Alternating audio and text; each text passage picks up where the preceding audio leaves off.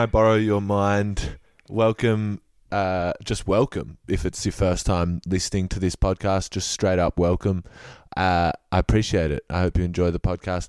I'm really excited. This week I spoke to a guy called Aidan Jones. He's a comedian from Melbourne and a good friend of mine. Um, and I, I hadn't seen him. I haven't seen him sort of all year really because of um, lockdown and stuff in Melbourne. So I, I, I thought it would be kind of cool to just have a chat with him and check in and see how he's coped during lockdown. Um, he's a great comedian and I really enjoy his work. He he's written a few festival shows like for you know the Melbourne Comedy Festival and the Adelaide Fringe, and he's had some really successful ones that have uh, affected me quite a lot. He um he you'll listen in this podcast, you can tell he's very good at articulating his emotions, and he does that really well on stage. Um, I think that's what makes him a great comedian.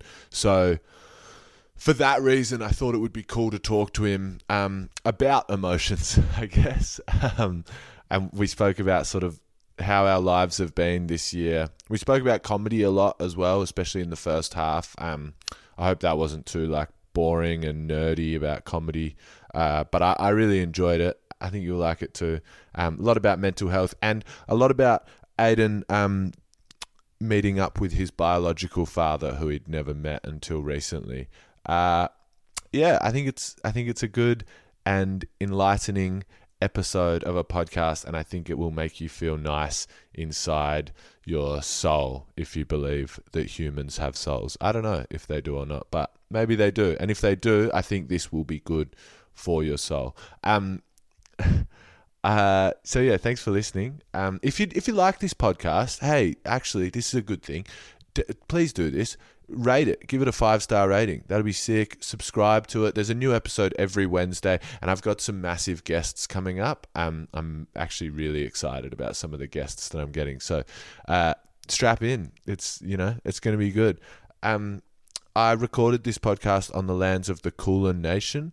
I'd like to pay my respects to the Wurundjeri and Bunurong people, their elders past, present, and emerging, and recognise that sovereignty was never ceded in this country. Um, the intro music for this podcast is done by a band called Silt. They're a great band. Check them out. And I'll yeah, I'll I'll see you later. Enjoy. I hope you're well. Have a good one. This is episode seven of Can I Borrow Your Mind with this week's guest, Aidan Jones. Oh, and also, just so you're not shocked, um, I it, it jumps straight into it. Aidan and I spoke for a couple minutes before that, but um, the audio quality was still.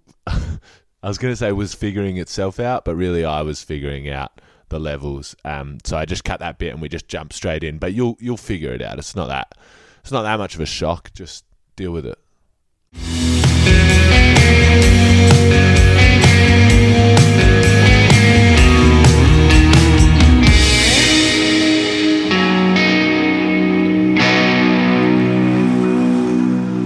Absolutely bombed at that gig that you had. Like, just for context for listeners, like Aidan had a a gig in his shed.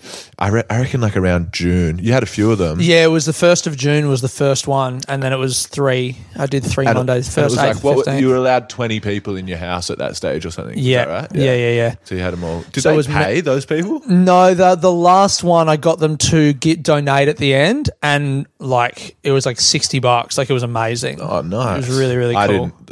As a performer, I didn't see any of that. But yeah, no. Were you at the last one? I don't think you were at the last don't one. so. Also, I didn't give them any money to the Yeah, performers. fair No, no way. but like I just feel like that was such a hard for me. Like that was cool. That was so great that you did that. And I reckon if the restrictions allow it before bars are allowed to do comedy, I reckon you should do it again. Oh, I'm 100 percent doing it again. Yeah. I'm going to do three a week. Sweet. I'm all Really? in. Yeah, I'm like Even if pubs can have comedy, will you still keep it as a thing? 100%. Really? Yeah, yeah. So this is going to be a comedy venue now. My plan is to do Monday, Thursday, Saturday because uh, we're allowed 20 people in the not next, but the one after, like the five weeks from now, Yeah, opening yeah, up if yeah. everything goes to plan.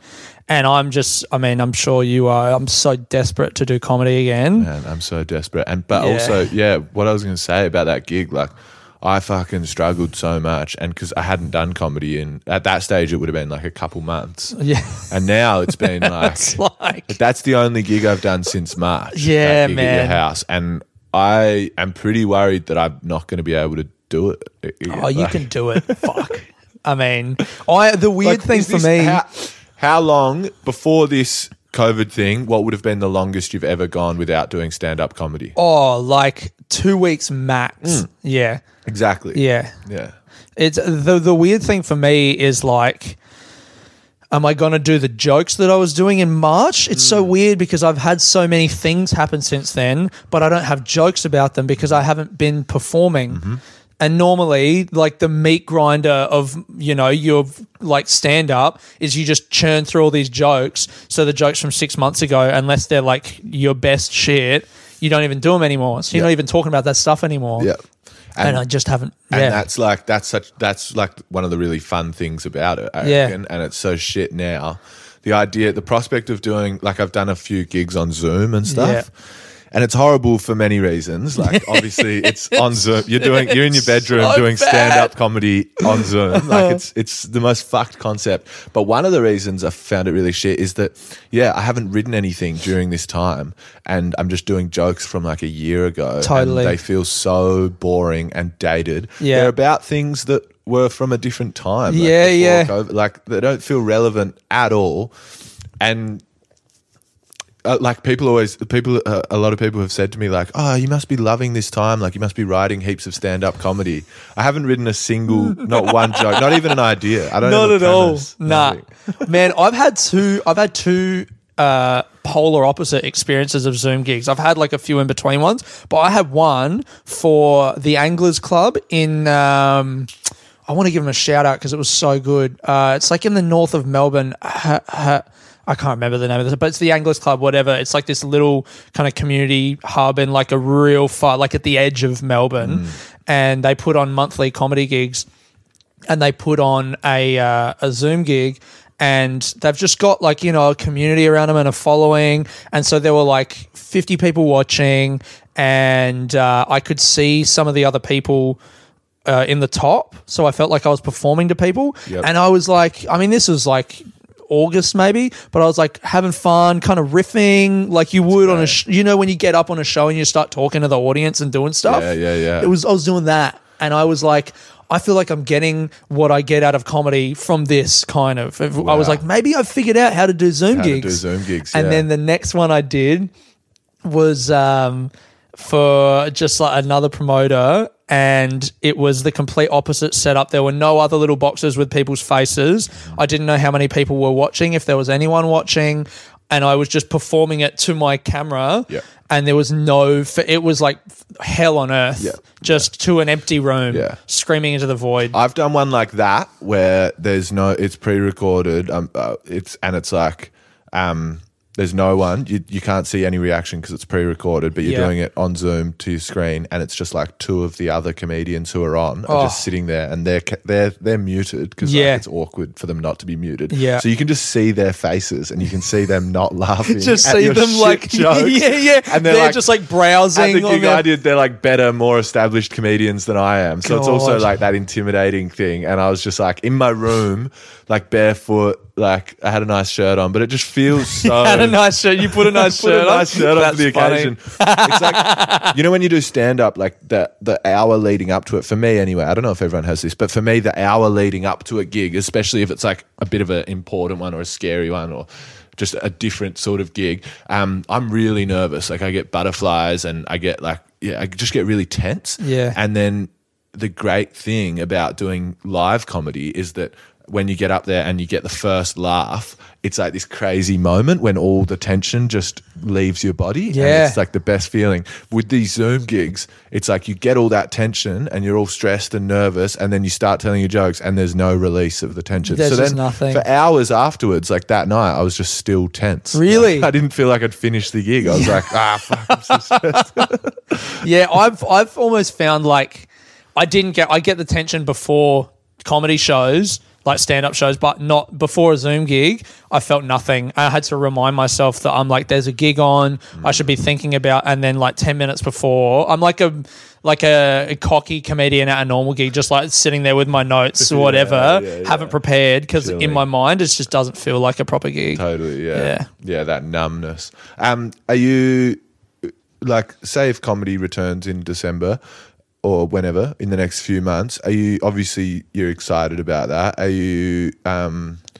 do you have like mixed emotions? Because yeah, like I said, I'm a bit nervous. Are you like are you tentative at all or are you like fuck yeah, like let me let me out there, I reckon we'll be comedy? fine. I, I I hear people talking about like, oh, what if I can't do comedy anymore? I'm like, what are you talking about, man? It's you're gonna be fine, and especially like, I mean, I think maybe I'm.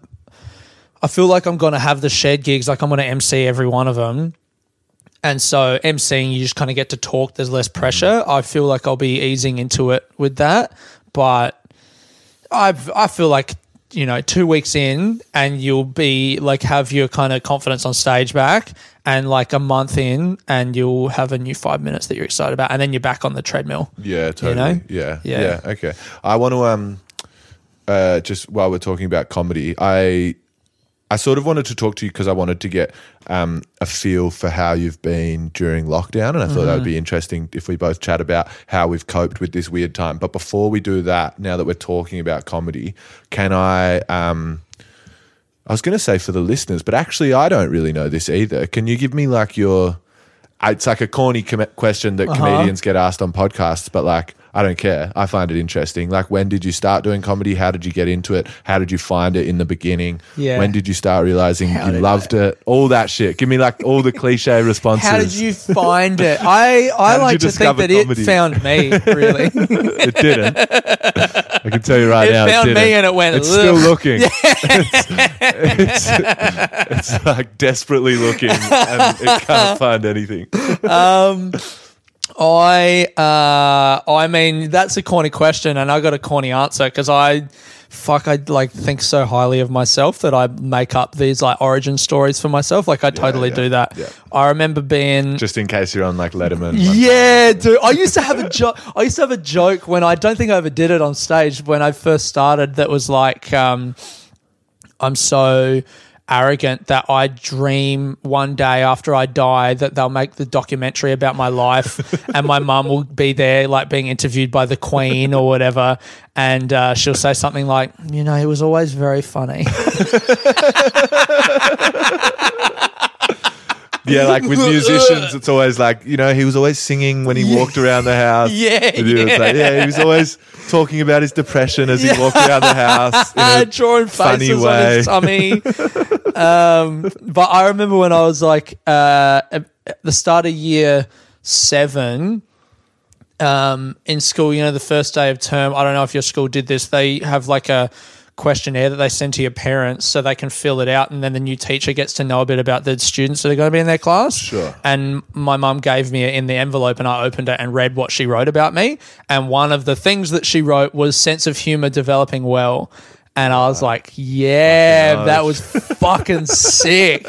My mum thinks I'm funny. Suffer. Everyone you- else. Were you making your mum laugh a lot as a kid? Do you reckon? Probably. Do you, do you remember making her laugh? I don't know. I make her laugh a lot now. She always tells me I'm funny. So that's there's probably something unhealthy in that.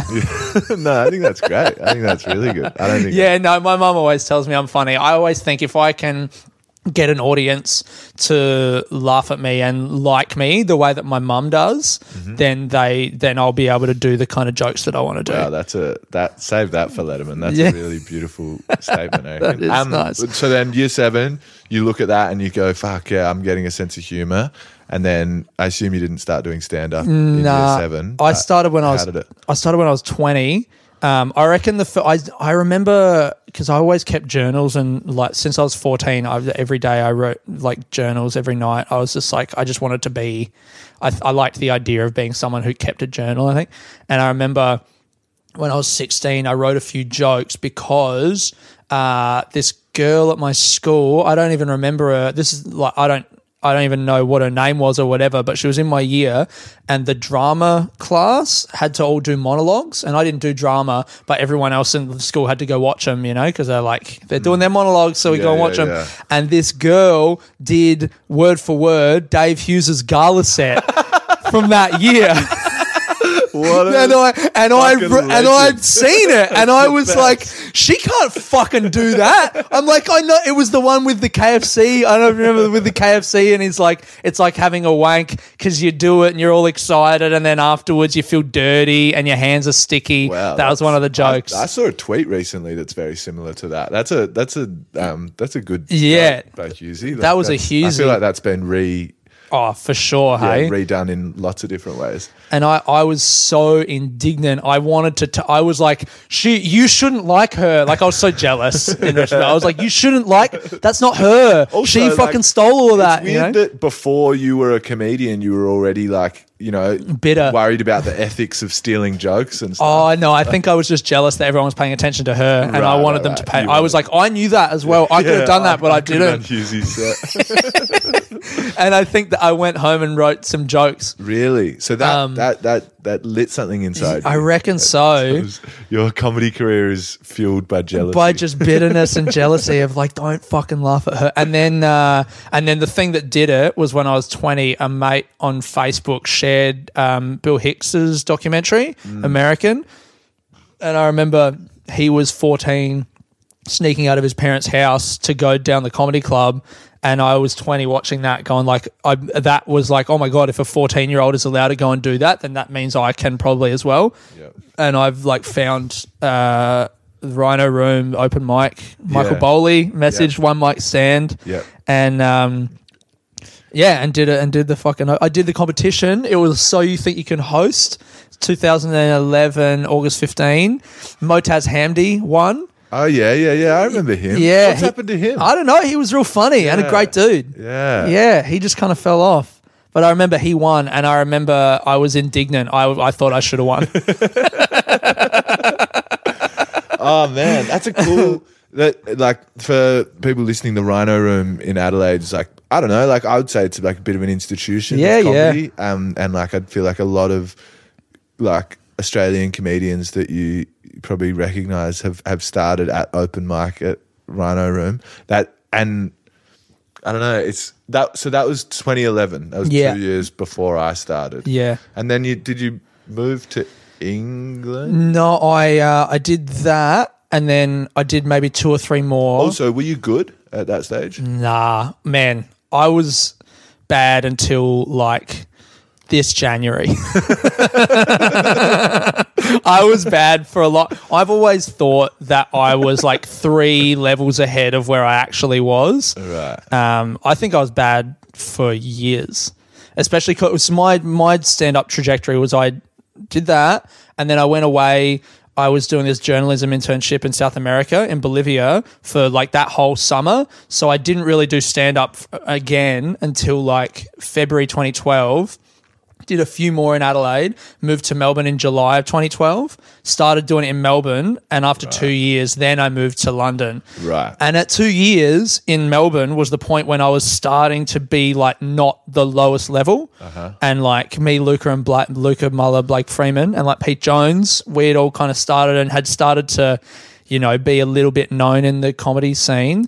And just when I was getting to that level, I moved to London and started completely again and didn't have the skills to slot. I thought I was like, I'm going to slot in at another level. Nah, London. straight back to the fucking bottom Yeah. and did open mics in London for two years Yeah. and then came back to Melbourne at this point now, like four years into comedy. Yeah. And everyone was like, who the fuck is this cunt? And I f- almost like started again.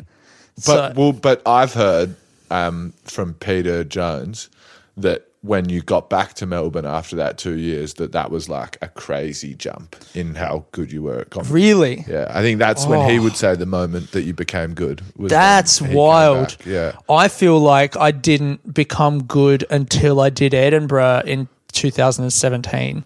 Right. Which was a year after I got back. I feel like for the first, I got back in September 2016, and from then for like a, almost a year, I just felt like I didn't know where I was in Melbourne. Yeah. I felt like there have been a bunch of people who had started since I've been gone, and they like leapfrogged me. People, I mean, like, like people like Sam Taunton, Danielle Walker, Alex Ward all started, and I felt like I didn't really know them.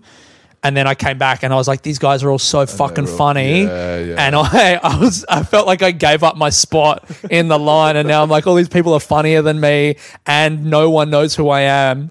Like, I, I, I've got to ask, like, well, I, I didn't see you back in those days, really. I don't think do comedy, but I'm wondering, like, how that's a lot of determination. If you see, like, if you've been doing it for years, and then you see like those sorts of people who have started a lot more recently, and how good they are and how funny they are, like, why didn't you give up? that's a good question. Like, I, I think know. that's great. Yeah. Didn't. That's like, I, I don't know. I feel like that's quite spirited. I guess I never. I mean, this is getting into severe back padding territory, but I never felt like it never even entered my mind. I was just like, of course I'm doing. Co- I was so much of my identity was built around like everyone I meet. I'm like, hey, I'm a comedian. Yeah. um, for better or for worse. And uh, yeah, I don't know. It's like the hot, like uh, living in London. I worked in a cafe forty five hours a week, and when I wasn't doing that, I was like writing or going to do shows, and that made the working in the cafe and the no sleep and all of that bearable. Like doing comedy was always the thing that made the rest of my life, you know, like have meaning. That's exactly how I feel, funnily enough. And that I, that I would really want to ask you then, since March, since comedy hasn't existed, because I've felt like I've lost my purpose in life. I'm wondering, like, have you been struggling with that? And yeah, to what extent have you been struggling with that? Yeah, sure. I've been Um, struggling with that. you've been that. struggling? Yeah, yeah, yeah. I Yeah. just feel like I didn't realize how much I tied that thing to my identity. Like I I unlike you, I would have always thought of myself as a person who does a few things and comedy is one of them. I wouldn't have Really? yeah, like I knew it was a big part of my life and I love it, but I, you know, I, I, I've got other things I love and I wouldn't have like tied it like I am definitely a comedian. This is who I am. But since not being able to do it um, for the last six months or seven months or whatever it's been, I've really like, I don't know. I'm like, who the fuck am I? Yeah, basically? sure. Like, yeah. I love to hear that, man. I love to hear that because I always thought. Uh, I mean, this is presumptuous, but I'll just say it. I always thought that like you're someone who, or you're like a fucking uh, like an ephemeral figure. Like you're around everywhere and you're so funny and you do these fucking great shows and you have these great bits, and then I won't see you for like a month. And I know you're not like touring somewhere else or something. Like I know you're, and I'm like, where the fuck's Garnham? And then you come back and you've got this new bit. And it's so good, and I'm like, when did he write that? Because like, he hasn't been gigging. I mean, yeah, that's how I feel. I sort of float. I no, not I don't float in and out of it. It's always on my mind, and Yeah, I'm always writing yeah. and thinking of ideas. I got that I- impression. I, I, yeah, I didn't realize how big of an aspect it was in my life until this year when I haven't been able to do it. Yeah. And also just for my like, you know, people say like, oh, I I read for like self care or I fucking do yoga like Mm-hmm. to look after my body and my this and that, blah blah blah, whatever. Everyone has different things that are like cathartic for them. And I didn't realize that stand up was one of those for me. like Yeah, I feel like I need to do it, like almost to an unhealthy level. Like, Yeah. I've got like this like thing in me that hasn't been yeah, nourished. totally. Yeah. Yeah, How I, have you been going with it? Uh, well, I have found a stopgap outlet in my podcast because my podcast is called Sitting Under a Tree. um, and it's me talking to myself every week. Um, I the way I pitch it to people, I'm like it's it's stand up, but instead of an audience, I make myself laugh. Um, and I have started writing down I never used the note section of my phone until this year, but now I'll have a like an idea in the week or something that I think would be good to try on ah. stage. I'll note it in my phone and then sometime before the pod I'll write like a page of just dump my whatever's in my head on a page about that thing and then I'll do the pod and I'll do it kind of as if I'm trying to figure it out on stage, but obviously it's mm. different and it's slower and it takes longer because there's no audience. It's just me. But that's been Cool. yeah, that's kind of like the fucking it's like good enough for now. You know, Mm, Yeah, plug yeah, the fucking yeah. gap It's for an now. outlet. And yeah, it's, it's still like, yeah, because, yeah, thinking of those little ideas, putting them in your phone and then trying them at fucking Crab Lab or whatever Yeah. that week, that's like, you're just doing it on the podcast. So before that, did you just like turn your mic on?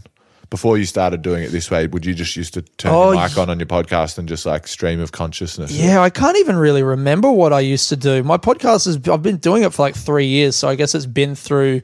I've had different processes. Hmm. Like for a bit, I was trying to do it. I was trying to make it. I'm such a fuckhead. I tried to do it about coffee. I was like, people like coffee. That'll be marketable.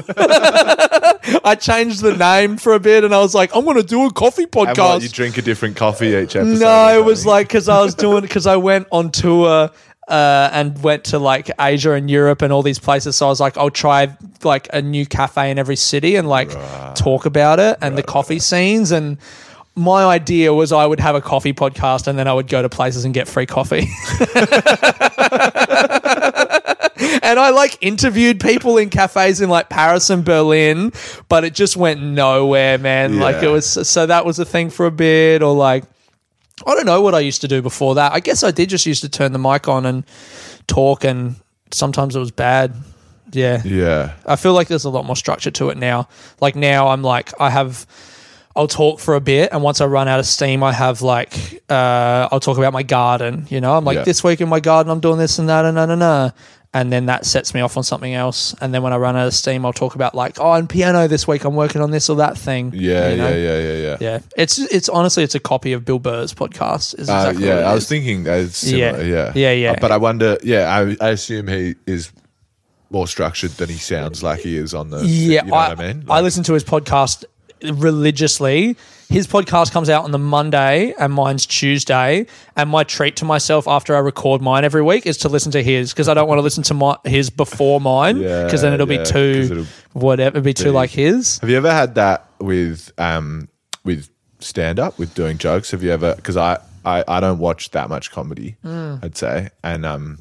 Like people are always like, "Who's your favorite comedian?" and stuff like this, and like I don't watch that much of it Who is because? I'm quite scared that I'll be um, derivative of people. My favorite comedian, uh, I don't know. I've got heaps, but um, the people that like, make me laugh the most in the Australian scene Mm-hmm. are probably like Damien Power, Anne Edmonds, and Sam Campbell. Yeah, sure. I mean, pretty. Yeah, yeah, yeah. Like everyone knows those guys are the fucking funniest Yeah. ones. They're like, they're, Fuck, man. Campbell killers, destroys me. Yeah. Like, I'll show Sam Campbell's shit to people who have like never watched stand up. So do and I. I just love like, doing that. It's so like, good. Is this what comedy is? I'm like, not really. well, but they go, they go crazy because they like it's so funny. Because I think everyone, to a certain extent, like I know I am, is fucking bored of stand-up comedy. Like, Yeah, he just, yeah, yeah. Like he he fucking Just just, does this insane all over all of the all of the things that you think stand-up comedy is. He just like Yeah. rips them apart, and Yeah. it's so exciting. I um. I was talking to someone and they said uh, watching Sam Campbell do comedy for the first time is like watching comedy for the first time. Yeah, like, you yeah, yeah, like realize you- that you could do that. yeah, you're just allowed to put your bank details on a projector and do it on the gala.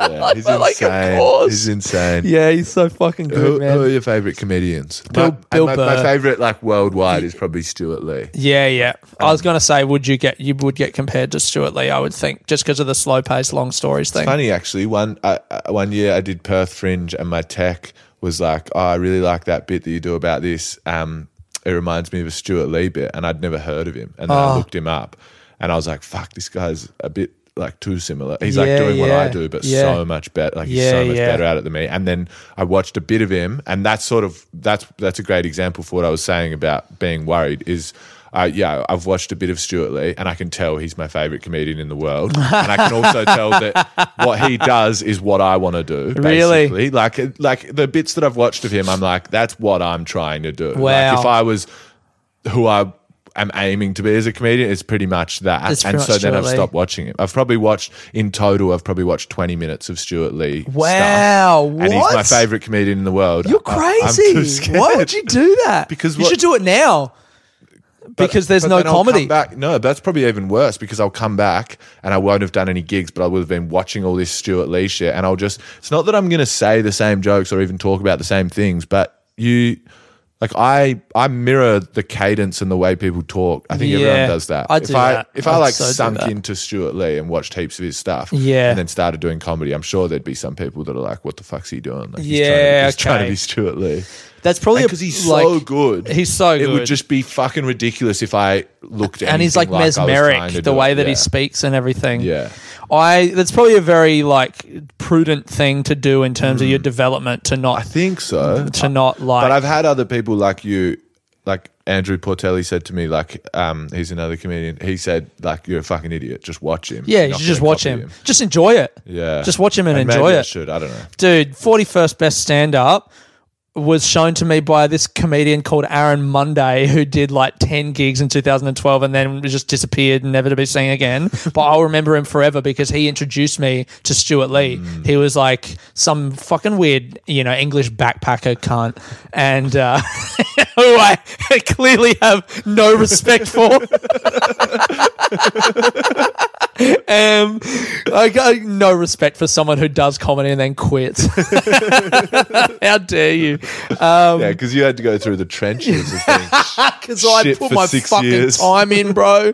Um, but he, yeah, he was like, man, go home and watch, um, and watch Stewart Lee. And I watched Forty First Best Stand Up, and that joke when he, do- I mean, you don't even know. He like does a joke backwards. He does the punchline, does the set, he does the setup wrong, does the punchline, Yeah. and then does the setup correctly again. And you laugh at the setup because you remember the punchline, and it blew. I was like, you can, you can do that. Yeah, yeah, That's yeah. insane. I mean, that's a perfect example. If I watched that, I would. You try I and would do love that. it, but I'd just be angry that I hadn't done it before watching him do it. I And I wouldn't try to do it, but I'd be like, now I can never try to do it. Whereas if I had never seen it and didn't know that his bit existed, I could naturally try and do my Ah. own version of that, and it wouldn't be that similar to it because I've never seen it. But if I've seen it.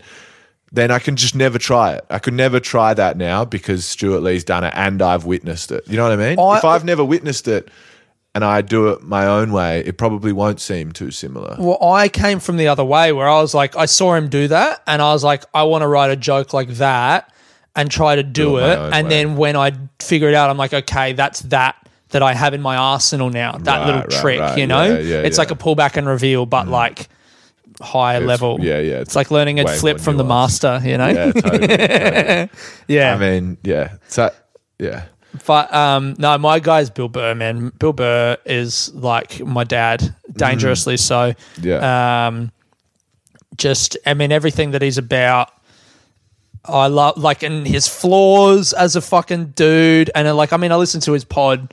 Yeah, the day that it comes out, both episodes every week, and I have done for like the last two years, maybe. Yeah, wow. Um, and all of his set, like his dude, his last special, Paper Tiger, is incredible. Like it's incredible the way he talks about what Bill Burr does that I'm learning that I would like to learn how to do myself in stand up and just generally is he so perfectly is able to say the insane things that he thinks and feels, mm. but have it be known that he, it's like, at the same time, this is a thing that I think and feel, but I also know that it's crazy. So let's make fun of me for feeling that. And I, That's a great way of putting what he does. Yeah, That's he's he's like, he how crazy am I that I think this? Yeah. And if anyone came up to you and said, I think this, you'd be like, you're fucked. Yeah, You're yeah. a piece of shit. Yeah. But he somehow makes it understood that I think this, but I also don't believe it. Uh huh. Yeah. But it's in there. yeah, yeah, yeah, Which is so probably why he resonates so well with so many people is because Yeah. everyone has fucked up thoughts that they're like, Yeah. shit, I shouldn't say that. Yeah. You've got a bit about that. Yeah, I do. Well, I have just a thought bit, of that. I have a bit. I, this is actually a real proud moment for me. I have a bit that I did about meditation, right? Yeah. About the meditation thing. Wait, is that the same bit? I think it's the same bit. I'm thinking of the one where you're in the kitchen. yeah, it's the same bit. It the It's same what bit? I've learned Yeah. from meditation, and then I go into that right, how I right, want to right. stab my The housemate. intrusive thoughts. Yeah. Yeah. And then the whole thing about bit. meditation is I thought it it helped me understand the way that I think, and then I have a fantasy of like drowning my housemate because he didn't clean the kitchen properly, and I'm like, that's what I whatever. Bill Burr has that bit on his new special, and I wrote it before the special came out, and then and I mean in my set it was a bit that I was like leaning into because it was one of my strongest bits. In his, it's like a throwaway, which is a bummer. Totally. But I saw it and I was like, that's the same bit. Yeah, I That- mean that's that's something to feel very proud of. Yeah, I felt really proud. I watched that and I was like, that's fucking. His is literally about meditation and it has the same mechanic of like, Yeah. here's an insane thought. And that's how meditation, you know, I don't, It's whatever. I, I, I think it makes sense. I think that's one of the best bits of yours for me. That's one Yeah, of my favorite. yeah, bits. Um, I had, yeah, I had a similar thing with fucking a bit about Rory Scovel. Do you know him? Mm-hmm. He he's got a bit about like how um like we don't need documentaries about crazy like animals that we're never going to bump into. We need documentaries about simple shit like this microphone. No one knows how it works. Yeah. like the noise goes into this bit and then it travels through this cord. and then Yeah, yeah. out- like like a record player, like you know, the needle grabs the sound. Like what the Yeah, fuck what does that mean? about? Yeah, yeah, yeah. I thought of that when I first started doing comedy, but Yeah. not in those. I couldn't think Not of it in that way. Yeah. Not even. I didn't even develop the idea. It was like. It was like almost just like a flash through my mind, and I was like, "There's got to be some way to make a joke out of that." But anyway, yeah, yeah, yeah, yeah. Whatever. This I'm probably going to cut this out. Like That's fine. um, Um, but yeah, what about okay? So what, what about like general mental health throughout stage four lockdown? I think like uh, quite like quite a few people that listen to this podcast probably aren't in Melbourne. Um, that, that's sort of why I wanted to talk to you because we've both been living through this like stage four lockdown and all this stuff that Austra- like most of Australia hasn't been. Um, and I wonder if it's like affected you much and your mental health and stuff, and just how you felt during this time. Different phases, hey, like different mm. periods. When stage four lockdown first got announced, I was just so angry, but there's no one to be angry at because I agree with the lockdown, of course, and I think we're doing the right thing. But I'm just like, the the anger was like, why is this happening to me or us? Why us? What? Why? I just it's not fair. And I had all this anger, but I didn't have anywhere to put it. It was so interesting. I saw like you know they have those stories in the media of like this guy went from fucking Geelong to like you know Yeah, Frankston to get a yeah, fucking yeah. thimble. Yeah, what and, fuckhead. what a fu- and it's like they're holding these guys up to be like, do you want to be angry at that? We know. we know you're angry. so How about that one? It's so And I'm like, I can't even be angry at that guy because it's not that guy. Yeah, like yeah, he's a fucking idiot, but like he's not the fault. No, yeah, no, and it's not even really anyone's fault. It's just a fucking disease. yeah. Um, so yeah, I had that bit and like missing stand up and being all mopey, and then um, like I've I've felt recently that I was pretty good, but I had a weird one yesterday. Um, my uh, I just had like a weird, not even a fight, but just like a weird, you know, disagreement or like a thing with a friend, and because I've not seen them, it was blown up so out of proportion in my head. Because normally you might have like a little bump in the road with a Yeah. mate, see them at stand up the next Yeah. night, and you just you don't even need to say anything. You just see each other and you see them smile at you, and you're like, oh, we're cool. I don't even need to mention that Uh-huh. Yeah. but there's no that. So I'm just in my head stewing about this one, you know, offhanded comment yeah. That is now becoming like they hate me. Maybe I need to rethink. Maybe I was wrong to say that. Maybe I'm a fuckhead. Maybe I just need to reassess everything that I do and my whole attitude to oh, life. I know. I and know. then message them about it, and they were like, "Oh man, I was at work. Sorry." Like, yeah, dude, you were so fun. I love you. I know. I get Yeah. it. Whatever. It was all that. like oh man that i relate to this one so much i Yeah. feel like i've had countless ones of these and Yeah. i think for me part of the problem is not only do you not like bump into the person and and smooth it out with them in that momentary like oh we're all sweet. Yeah we're all sweet. Not only that but for me the biggest thing is that you don't have anything in your life to distract you from that thing. So mm-hmm. like even like I don't know, like if you, oh, here's one. Like I fucking the other day, and this isn't even this obviously is nothing that's going to stick with me. But the other day, like I was walking my dog, and there was a family, and like the the daughter and the son were off to one side, and they were like maybe ten years old or something, and the daughter yelled out to her mum. She was like, "Hello." To her mum because she was like 10 meters away from her mum. But I thought she was saying hello to me. And I went, hello. And then I realized immediately that she wasn't, she like looked at me all confused. And then I was like, fucking hell. Like I said that out loud. Like, people heard me. and that moment, I probably thought about that like every day for the next week. Like, I'm a fucking idiot. Just like you swore at a little girl. because you've got nothing else to. It's like everything is amplified. Yeah. Every single thing. Because you don't have stuff to flush it out. yeah. The next and- thing to take its place. yeah, stuff with your friends. Like I, yeah, I, you know, oh, I haven't called that person, or then you do Uh-huh. call them. Oh, was that a weird thing that I said to that friend of mine? And then you think about it heaps, and it's not. Like you're just overthinking everything. Yeah, man. It's all concentrated. It's all. Yeah. It's. I think that's the strangest thing for me. Have you are you like keeping up like you've got your housemates? Mm-hmm. Do you see anyone else go on any walks or anything? Uh, my sisters and Live in Melbourne. my mum. Yeah. Yeah. It's my sisters and my mum and my housemates. Um, and then you like calling any people regularly or like nah? You know, it's funny. Like I, for some reason, am finding it harder to call people in this time than I usually would, even though I'm lonely and I'm sure that I need to talk to people. Yeah. Like the thought of calling like a friend back in Adelaide or even a friend in Melbourne I haven't seen for ages, like Mm-hmm. it's just like too much of a chore. I feel like I've gone so hermit mode Yeah. that like even though I'm lonely, I don't want to. Fix Yeah, it's weird, hey? Like, no, I'll just stay in this insular little thing. It's like, dude, I always think of that John Mulaney joke when he goes, um, uh, travel is um, travel is pretty lonely, isn't it? Travel?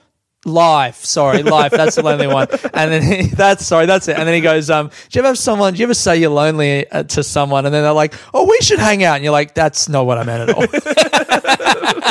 like that's hundred percent how I exactly feel. it. Yeah, That's yeah, yeah. exactly it. Yeah. I'm lonely as, but I don't want to talk. to Not of fucking you though, can't Someone better. Man, it was like one of my fucking old mates from back in the day in Adelaide messaged me the other day. Or he, I missed his call. I probably fucking saw it and ignored it, Mm. you know, because I was like, I'm busy walking aimlessly around my house.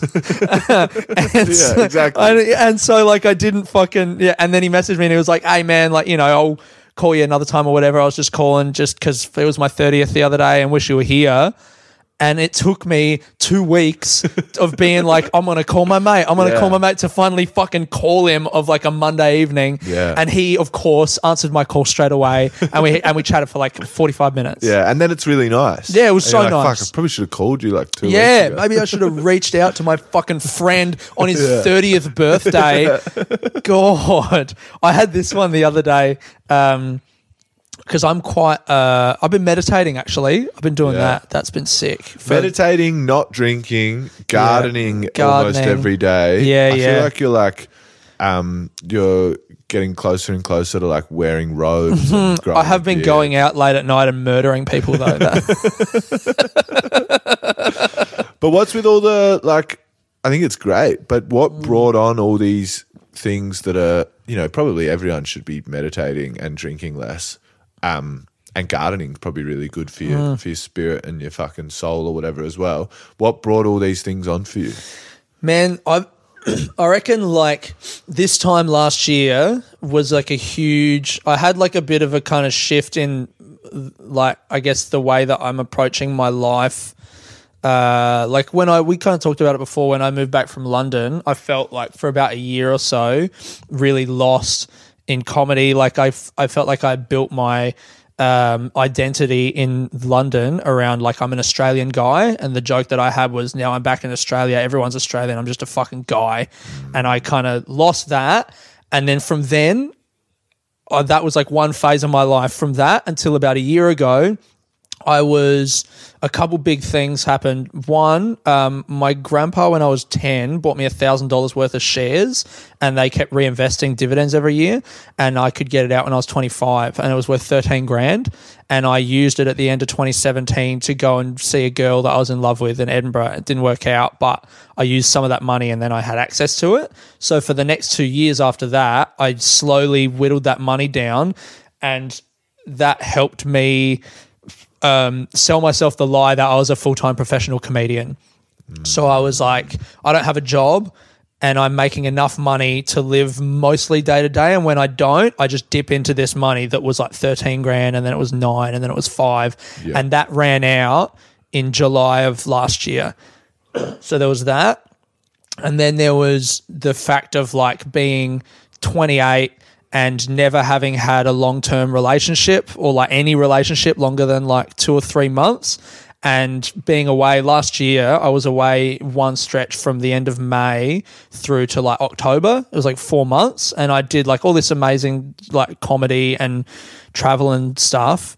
But I kind of on that trip realized like I'm doing heaps of comedy and I'm traveling all these cool places, but I'm losing money and my saving my or not savings, my fucking reserves of money from my fucking granddad is gone now.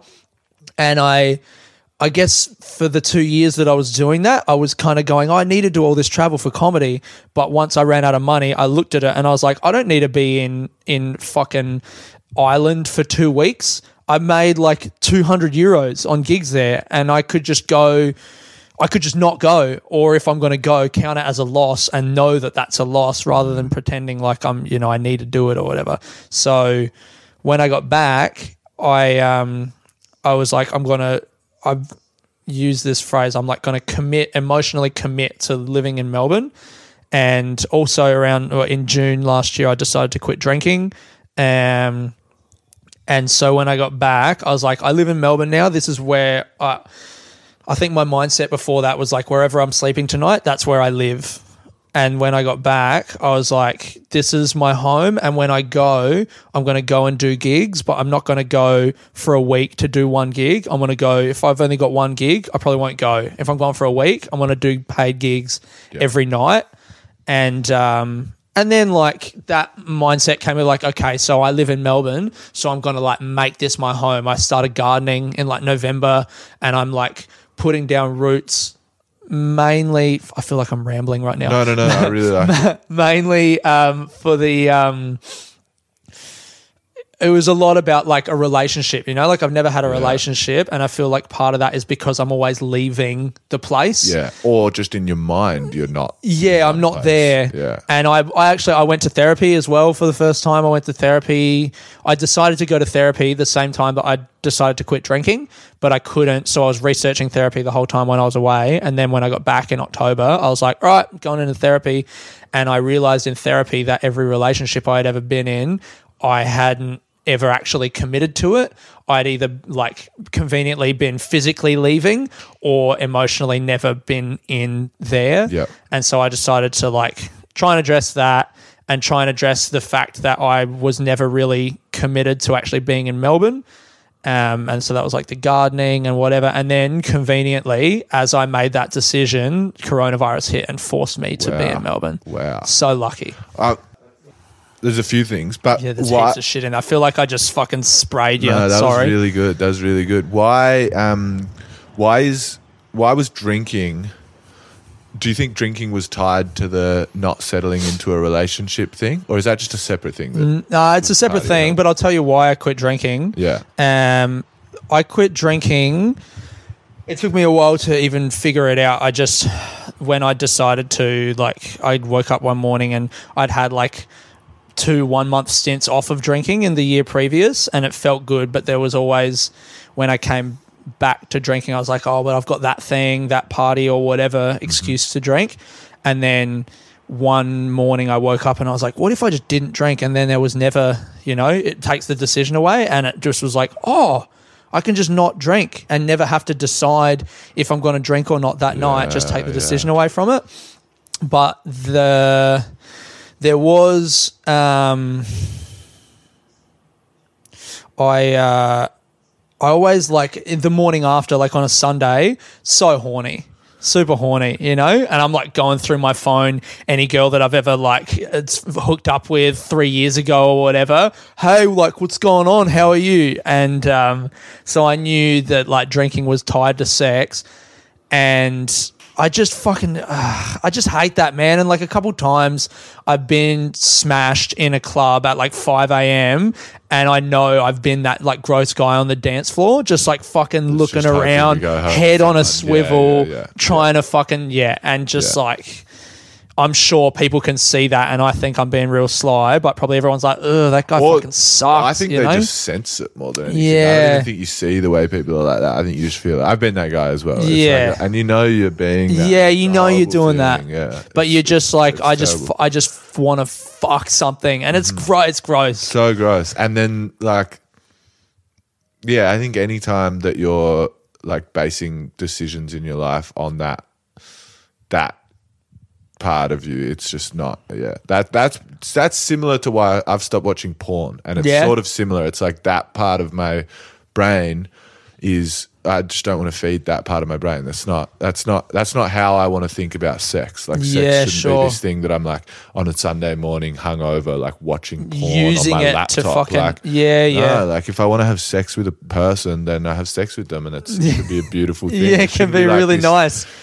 Yeah, for me, like porn wasn't healthy in Yeah. the same way. Sure, Yeah. you use porn, I guess, the way that I. I think so. Yeah. I think I probably had less of the like Sunday morning, 5 a.m., like looking around on the dance floor. I'd Yeah. probably be more likely to just get an Uber home and watch porn like five yeah, times. really. oh man, I would just that. And I hated it. It made me feel disgusting. like- Yeah, yeah. And um, and like I think I was like, yeah, I was just, just yeah. It's fucking addictive porn. Like, Yeah, so is. addictive. it is. And I feel great now. Like I feel Yeah? probably like you without drinking. You haven't watched like, porn it's- in how long? Ah, that was the best look. It's been two months. I'm talking about it like it's been a long No, time. that oh, so fuck, two months is sick. yeah, I'm that's pretty really happy good. with that. I, like I feel like I'm talking about it like I haven't watched porn. in No, years, man, but that's it's been awesome. two I months. when you made that bit- look, I was like, oh, three days Yeah, or something. no, no. Oh, it's man, been that's months, killer. And but it's also like I've I've stopped watching porn at different times in my life, and similar to the drinking, probably I've been like I'm not going to watch porn for a month, Yeah. or whatever, because I'm like I'm just this is bad. I'm watching too much porn. Yeah, that's but this cool. time I'm. I couldn't be more sure about it. That I don't, I don't think I'll ever watch porn again. Wow. touch wood. But I just like for you. I don't think so. I can't see it happening. I think it's I think it's done now. That's and that's a fucking cool feeling. It Yeah. feels really good. Yeah, that's how it feels about the drinking. I don't. I like to think that I might drink for this or that reason, but I genuinely can't think of something where it would be like improved by drinking. I feel like I can. I don't know. It's weird, man. Sometimes I'm like, am I less fun? I have that thought of like, you know, or everyone like at the like, it- like That's if sad. like that if there's that's a- a worry. yeah, it is a worry. It's sad that that is Yeah, a thing that because people like factor in. I just think about my life now and all those things that you mentioned. Like I'm meditating and I'm fucking gardening, and it all sounds really nice. But I'm like, I hate myself, and that sucks. All those things are just that's what an asshole would say, and you'd roll your eyes and walk off. You Yeah, know, yeah, yeah. I don't want to be that fucking cunt. Yeah, well, no, that, I'm I think-. I'm cool. I'm exciting. I'm taco. I got stories. Yeah. You know.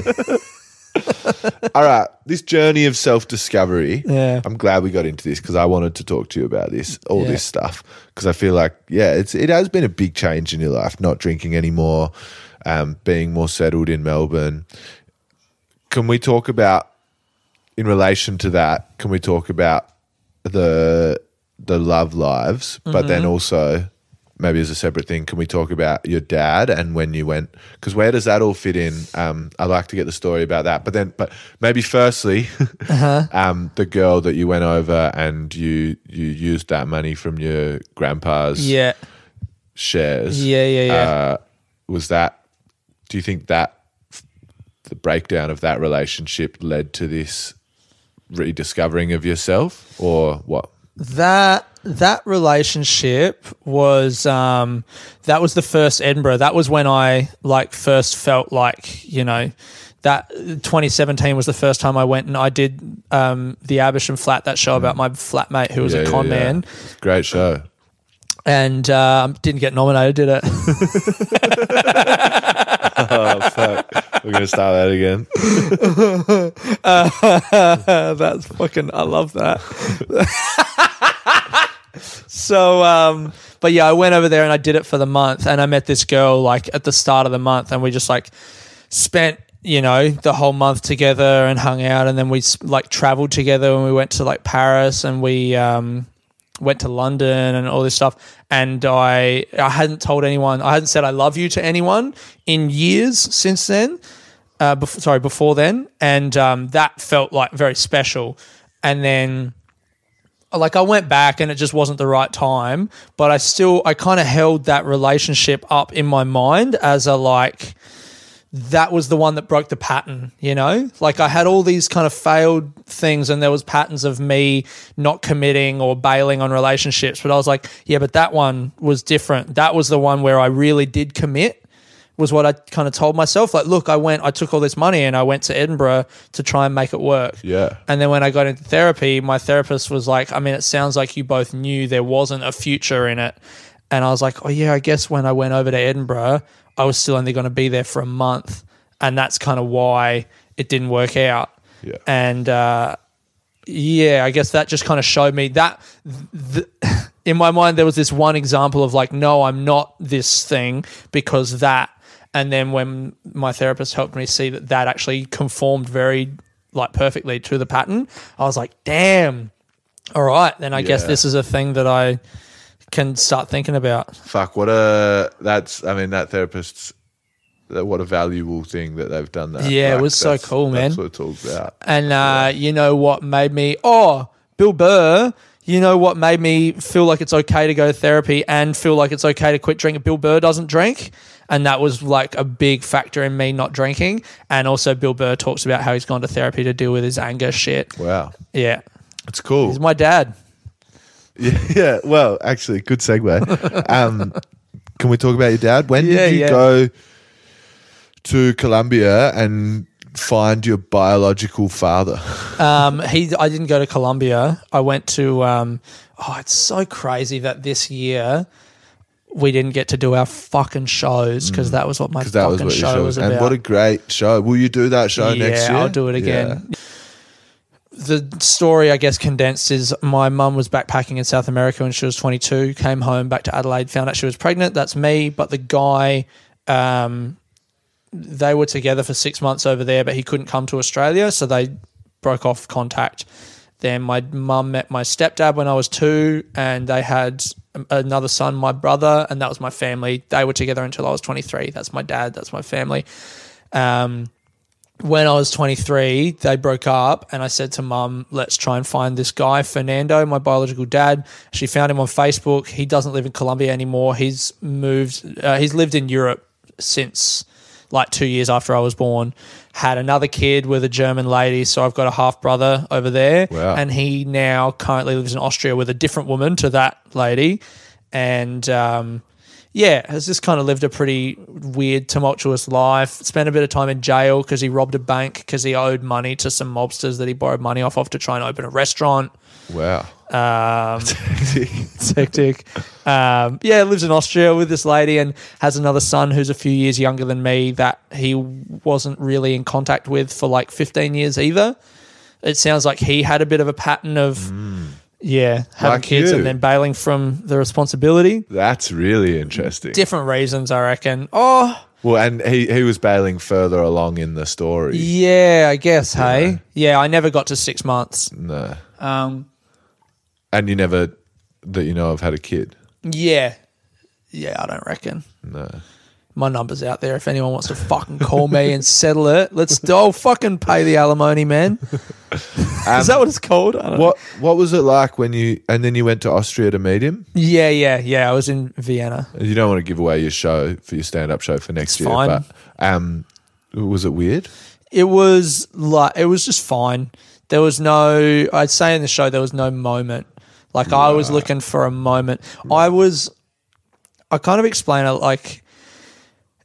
I feel like everyone has these questions that they ask themselves in their life, you know, like who am I? Where do I fit into the world? What like who am I and what does it mean that I am this person or whatever? Hmm.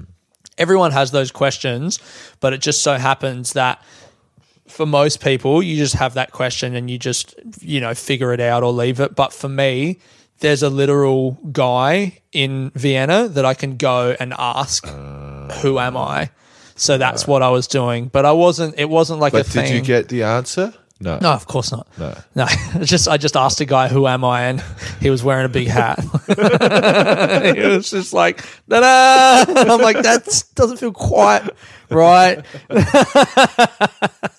yeah, we didn't really connect. It was a lot of pressure that we were both putting on ourselves and each other, and um, you know, we're just two people. I, I he kind of frustrates me the way that he communicates or like doesn't really communicate like you know a relationship is about hey how are you how's your day like the day-to-day stuff but he doesn't go for that i think he maybe like me is always looking for it to be a big cinematic The moment. moment. yeah So was he doing that when you met him? Was he like, not when I met to- him, but like the messages that he sends me are very like Aiden, like you know, uh, my son, you know, best of like wishes to your brother and your father and your family, and you give you all the salutations from my family in Colombia and these grand statements. Yeah.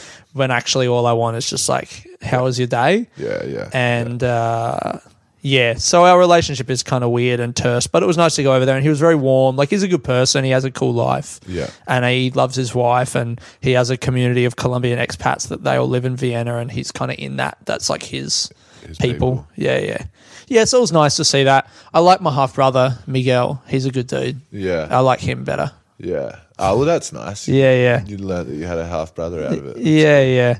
Um, at I I forgot to tell you about this beforehand, Mm-hmm. but at the end of the podcast, I always you might not be able to think of one off the top of your head, so if Nice. you can't, you can just send it to me after. Sure. I always ask guests to recommend an artist, like could be a comedian, could be a musician, could be a writer. Um, they could be really famous. It Mm-hmm. doesn't matter, or they could be someone that no one would have ever heard of. Yeah. uh, whatever you prefer. It could be like big. Whatever. Watch Bill Burr Paper Tiger on Bill Burr. Netflix. It's incredible. It's it's my favorite stand up special. All right, sweet. Yeah. I'm actually going to watch it. It's so good, man. will, but I'm going to Yeah. watch it for sure. Yeah, yeah. I really like Bill Burr. Um, I think we've spoken for ages. so Yeah, we have spoken for a bunch of time, and I feel like we've kind of glossed over every single topic, yeah, and not really gone deep in on anything. Perfect. That's good. That's what I want. I want it to be an eclectic, glossed over Yeah. podcast. Um, unless there's anything else you want to add. Nah, other than just listen to my podcast sitting under a tree. Yeah, I'll, I'll mention that all in all the that. intro, and um, I'll I'll put a link to your podcast. Yeah, dope. Yeah. All right, thanks, brother. Thanks for having me, dude.